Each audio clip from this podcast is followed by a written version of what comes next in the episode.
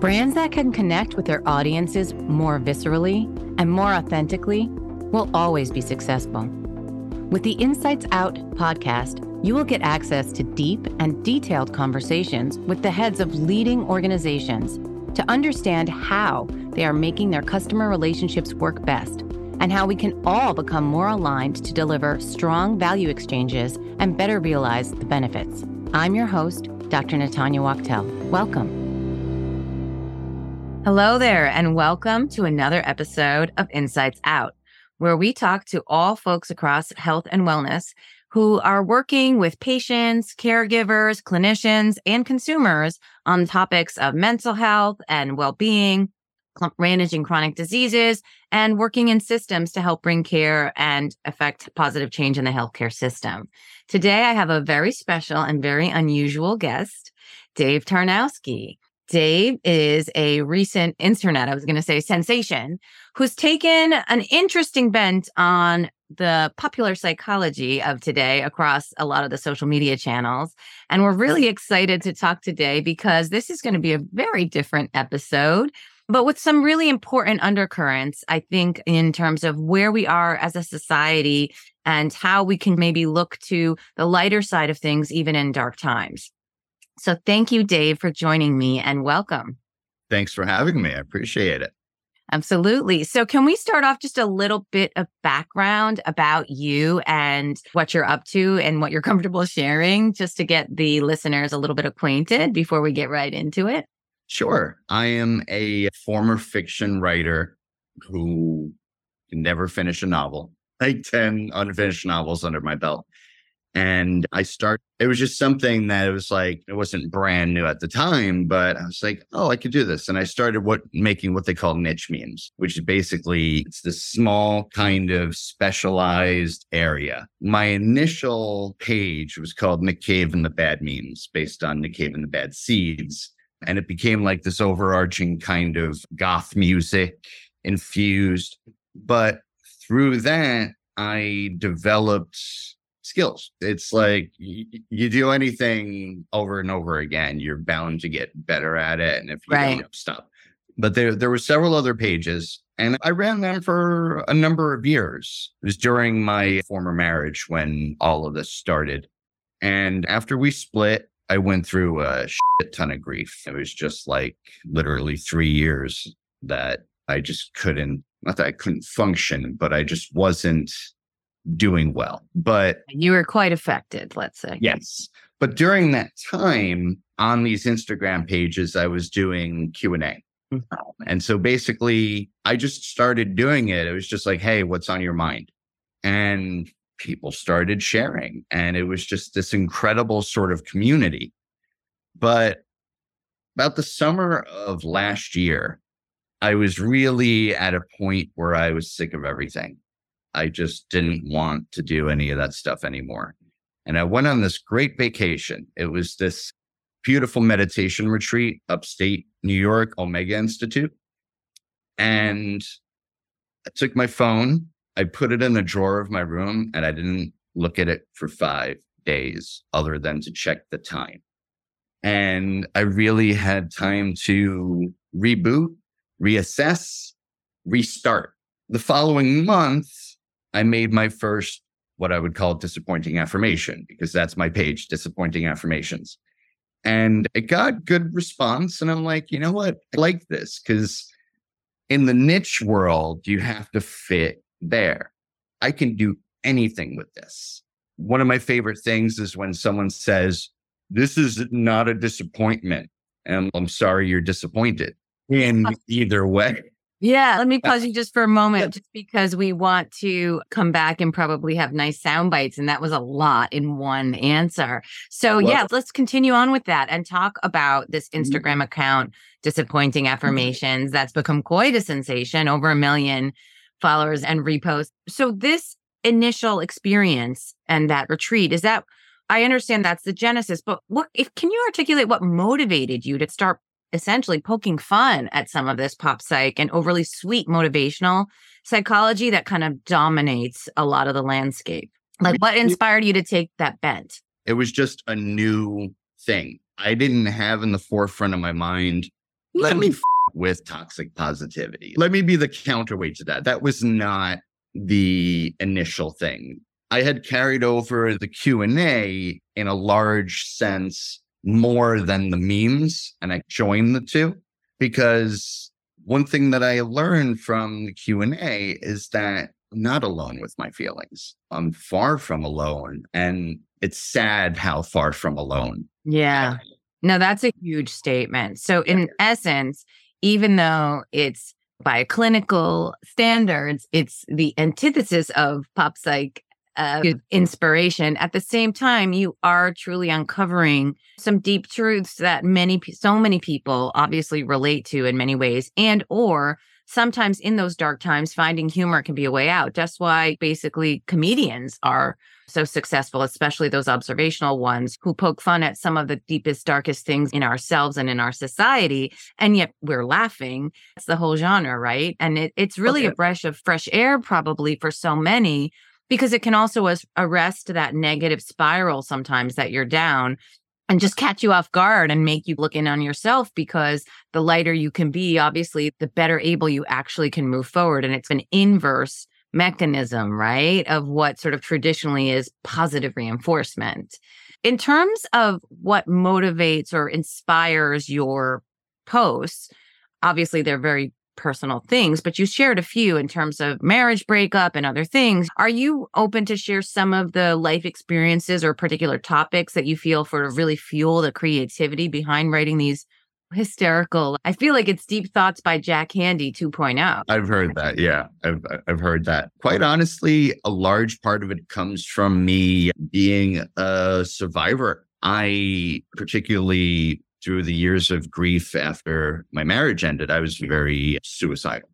I was drinking a ton. So I was mm-hmm. that that's like the passive aggressive suicide. It's like self-sabotage and any kind of thing that that would lead up to that. But I had always been a depressed kid or whatever. Like when I was a teen, I was mopey and blah blah blah and that that followed me for years until one day I decided to actually go to a therapist and get diagnosed because I knew something was off. I knew something I didn't fit into the normal sort of groove of people. I was emotional. And when I was emotional, I couldn't hide my emotions. And you were, and I'm not to be overly old fashioned, but I think I just want to highlight that now it's, I think, more accepted in the mainstream for all people and including males and, and those who identify as male to be affected by emotions versus I believe when we were younger, it was much more taboo. I know even for me to express or have be affected by things and to be introspective and part of the creativity that makes you such a wonderfully successful writer is because you are receptive to feelings right and to taking in stimuli and make and having it make you feel something such that it's a it's almost a double-edged sword it makes you a really great writer but it also can cause a bit of pain because you look at the world and perhaps a lens of with some bleakness or some questioning of the saccharine messages that were told as children. Be happy, go play, you can be what you want to be. And so you're like, no, I suck at this, so I suck, or whatever. I'm oversimplifying. So I think that's important to point out because when you were growing up, I, I would assume also you maybe because you were saying a bit about feeling alone in your feelings that perhaps you felt othered by the way you felt and the way you behaved compared to the other your friends maybe oh certainly certainly. And I have two older brothers, and which know, I may or may not know about.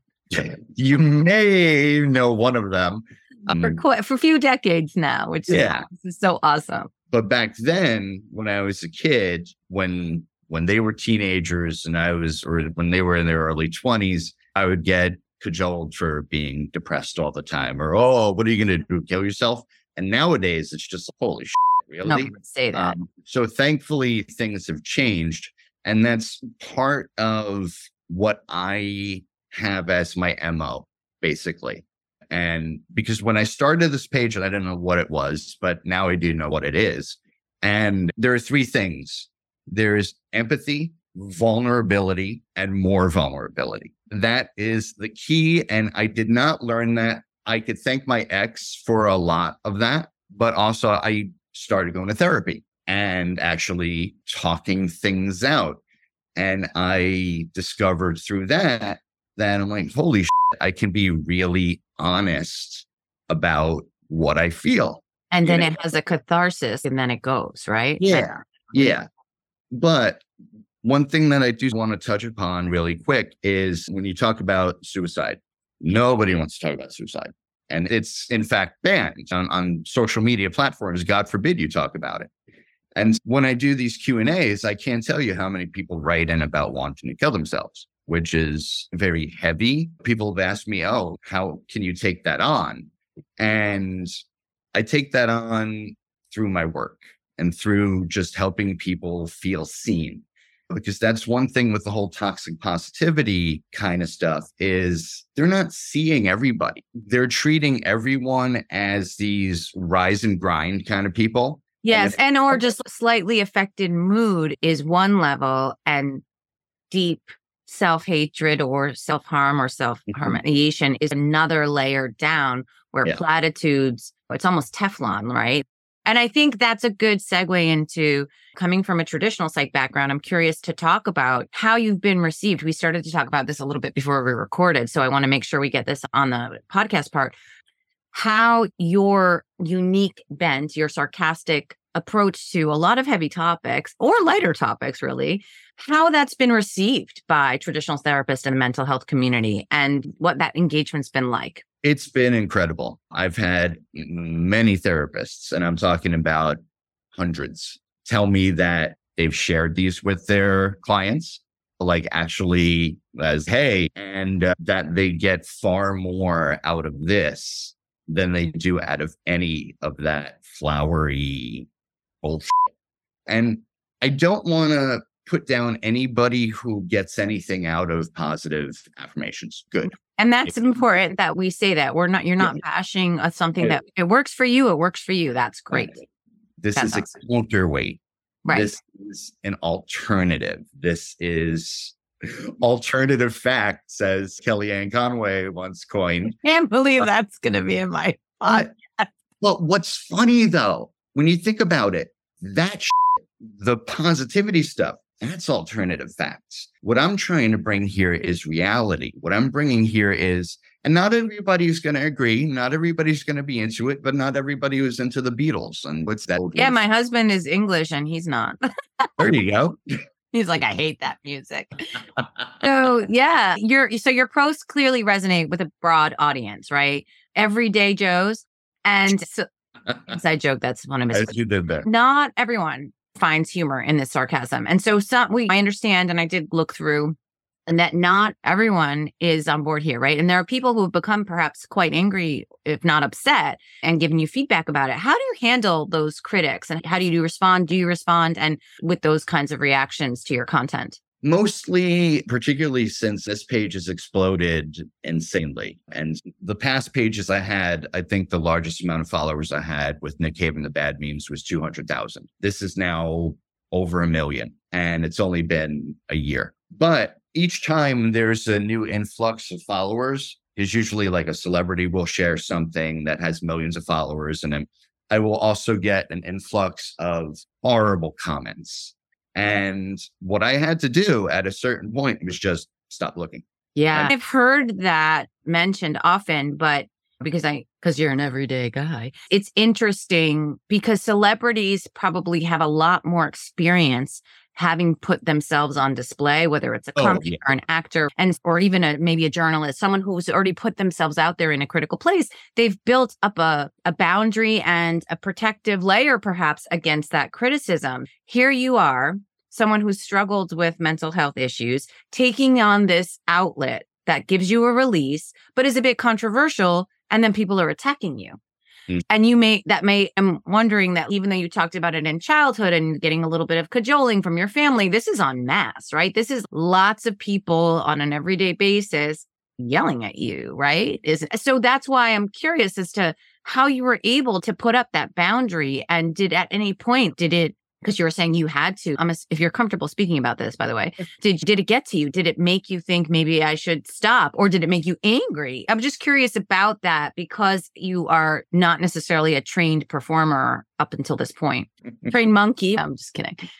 That's what your brother would say. Yeah, no, I'm not going to lie that comments don't get to me. Certain ones certainly will.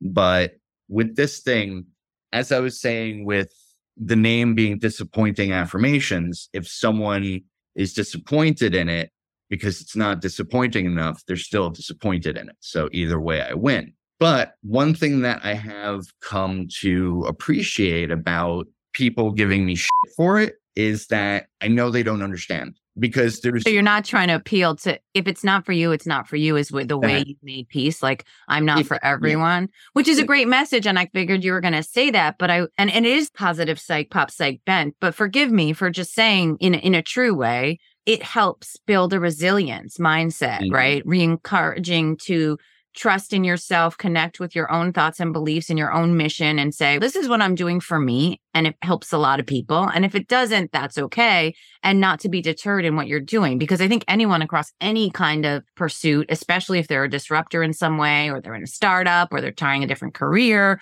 or they're trying to do something a little different against convention, is going to get that. So I think there's a lot of positive message in a fun way that can mm-hmm. come out of you sharing that hey this isn't not every but this isn't for everyone and i have not been deterred but i could have been because it's been biting oh um, sure um, and so your posts and i'm going to say a couple are they're filled with quite biting insights so for listeners who haven't been able to and i definitely encourage you check out Dave's Instagram. So a couple I just picked off the top that were right in the top of your feed, right? No one is coming to save you.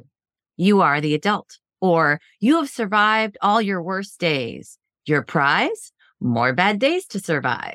Celebrities, all walks of life have these. I was wondering, yes. what are some of your famous, most favorite, or most controversial, since what we were both talking about posts? Are there any that were particularly endorsed or reacted to? The very first one, and I'm talking one month into starting the page, off the cuff, I made one have a panic attack. You've earned it as someone who suffers from like I, but I didn't we didn't edit it out. So here we go. Yeah, okay. That got a lot of praise, but at the same time it got a lot of people. And so people who take it at face value and don't have any sense of nuance or don't because mental health and nuance it's hard to bridge that gap. Almost oil and water. Exactly. But it's what I do right? Sometimes I do it well, sometimes I don't, but it's what I do. It's what I want to do. I call it making light by shining light. And basically, it's these things that people don't want to talk about or they think, but they don't. And you're not dismissing the pain either. You're poking no. fun, you're giving a light, you're flipping the script in some ways. Because and then quite frankly, like you said, therapists, you I don't I actually don't remember if this was when it was recorded or not, but we talked about that that some therapists have said they've actually used your mm-hmm. quips, for lack of a better word, memes, statements with in their practice. And I'm imagining it becomes almost like an icebreaker. Yeah. Probably. So then if there's an underlying thing that has to be maybe more traditionally approached, a bigger issue, sometimes that humor can be a great it's what we do with children when we want to distract them when they're having a temper tantrum. You mm-hmm. you distract and then you know reingest and make something funny or cool and then they can reset and and get themselves in a place where because talk therapy if you're too spinning right like you can't really even start to become to to heal and, and deconstruct what's going on. So I, I imagine that's one of the things that if you're open to looking at it it can actually be a gateway to do even traditional therapy and that's pretty interesting. And so following on from that, so you're, you're carving this niche when positive psych is all the rage. And admittedly, I, I espouse a lot of positive psych and have been learning more recently uh, because it wasn't a part of a, my original schooling as much. It's a it's a more recent thing in terms of how to influx that into as a tool, even in corporate settings, right? But it's really taking off. So why do you think society, from your perspective, is so receptive to this alternate perspective on mental health, right? Why do you, what do you believe is driving the popularity of disappointing affirmations? I wish I knew. I wish I knew what was making it so huge. But if I had to guess, it's just it's an alternate take on reality that is itself an alternate take. It's because one one thing that I wanted to pop in about is I see these as inherently positive. Even the ones that are like one one of my favorites is you're doing the best that you can, which is really sad. That's what I call the stinger. I'll start with the positive one and then just feel there's another one. Take a moment to be grateful for everything you have. Okay, now back to hating everything so it's this dichotomy. I'm already thinking merchandising, so we'll talk about that offline. Oh, I've been, and I've got a book coming out in March. Yeah, uh, so we're going to talk about yeah, that too, because I want to. We'll switch to this actually is are perfect. You're just it's perfect because we didn't review these questions ahead of time, but that's exactly where I wanted to go with reflecting on this journey from being regular Instagram user, right, to this over a million followers where are you going and what do you want your legacy to be? So, how do you see disappointing affirmations evolving? Tell us a little bit about your plans and your hopes, because I think there's going to be quite quite a few next chapters and i'm really excited to hear like what you have in mind and then look at maybe a year from now looking back reflecting here and seeing what you had in mind versus what comes to fruition and how that goes oh, absolutely the first thing i have in mind is doing this for a living and not having to work a day job that's like the first thing. And when I had gone on that vacation that I told you about, this was right before this page started. And I had decided, all right, I need to come up with a five, five year plan or a two year plan or whatever it is. And so I made such a vague thing. And basically it was just like save up enough money to pay off my debt, get out of this job. And then I created disappointing affirmations and all of the stuff started. I manifested it, as a friend of mine would say. But almost immediately after I started the page, I got a publisher interested in making a book. And I had around the same time made friends with somebody who loved what I did immediately. And she's a fairly famous person. I don't know if I should mention her name, but it's up to you. You can just say the industry or something. Yeah, she it's totally different industry, but basically she's an influencer. She's been an influencer for years. And when I got this publisher come at me, I reached out to her and I was just like, I got this contract, I get this offer, and it's another language to me. I don't know. Do you know any literary agents? And she said, I'll give you mine. And I started the page in July. I had a literary agent in October. Wow. And like I said, I've been great. That's a great story in and of itself for to and this is a story in and of itself, just a journey. Yeah. And a month later, I had five publishers in an auction bidding on this book, which I had no idea what this book was going to be because I just started this page. So literally when my agent, I love saying my agent. It's one of my favorite things. I think I will always love saying that. She and I put together a book proposal and she sent it out to a bunch of people. And auction day was November 1st. I went to her office and I'm thinking, I don't know what, because that, that first offer that came in, it was from a British publisher and it was 4,000 pounds. And I'm like, I'm not selling my for 4,000 pounds, but I don't know. And so I had no idea what to expect. And the money was like, it was crazy for, especially for an unknown first time author or whatever. But that just attested to the strength of this stuff, even from the Absolutely. early. Because that funding, that enthusiasm, they're commercializing, they're doing their analytics and ROI. That means there's a oh. demand. Oh. And that means there's a real connection. And that means also you're a disruptor in a time where content is seeping out of our eyeballs. There is more content than ever before. So at a time when m- making noise is that much more difficult in a sea of shouting people, it's pretty mm. incredible. So I also want to just congratulate you. And that's amazing. And to, to recognize that. One of my favorite personal Good. favorites is that I'd like to try and stop worrying about what other people think. Have you met other people? They're awful. It's comic timing with these things.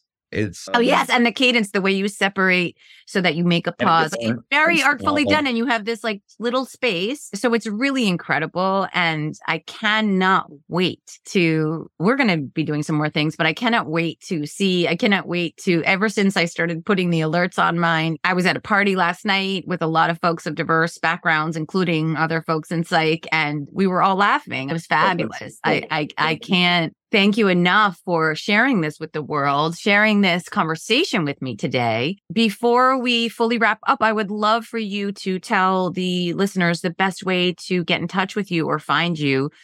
Besides obviously going to your Instagram and signing up to follow you, because that would be amazing. But is there any other way you'd like uh, folks to connect with you? And if there's any parting message before we go, please feel free to, to share the only place that I have really right now is the disappointing affirmations Instagram. I also started one of those, what do they call it? When Instagram decided to start a Twitter, I think it's spring or whatever. Yeah, the feed. Yeah, the, the other kind of feed. Yeah, but I stopped using that. But yeah, just Instagram, disappointing affirmations. Eventually I will have disappointations.com up I've got the domain. I do not have the patience or the savvy to put together a website, but that that will come. Oh, I'm sure.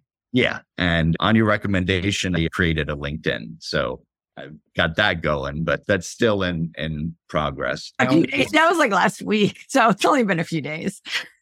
So right now it's just disappointing affirmations. Awesome. My parting words would be just don't be a dick. I have to say, this is the most colorful language I've had on my podcast. and I guess I should have been prepared, but no, it's all great. I yeah. love it. Unfiltered, it's real. I thank you. I thank you for what you're doing. Thank I'm you. glad that you're pursued this sort of route and you've had the bravery to keep going when many were maybe perhaps being a bit disheartening. And. I just can't wait to be on this journey, follow your, be your fangirl and continue together. And I also want to say, folks, we have some other plans together. We'll probably be doing an Instagram live pretty soon and a few other things. May or may not convince Dave to do a whole show with me because I have a feeling we have a colorful menagerie of folks we can also bring into the fold between our two networks, especially with the celebrity connection and some of the thought leaders, because we are on the edge here of flipping the script, Dave. And it's really a fabulous way to make everyone feel like seen and heard, as you said. And so, again, I just want to thank you for what you're doing as in the mental health community, for society, for yourself, and just can't wait to see what's next. Hey, me too. thank okay. you. Thank, thank you. you for having me. I appreciate it. Thank you for listening to Insights Out. We hope you enjoyed today's episode. If you have a specific topic in mind and you want us to discuss, please reach out to us by visiting newsolutionsnetwork.com. See you next time.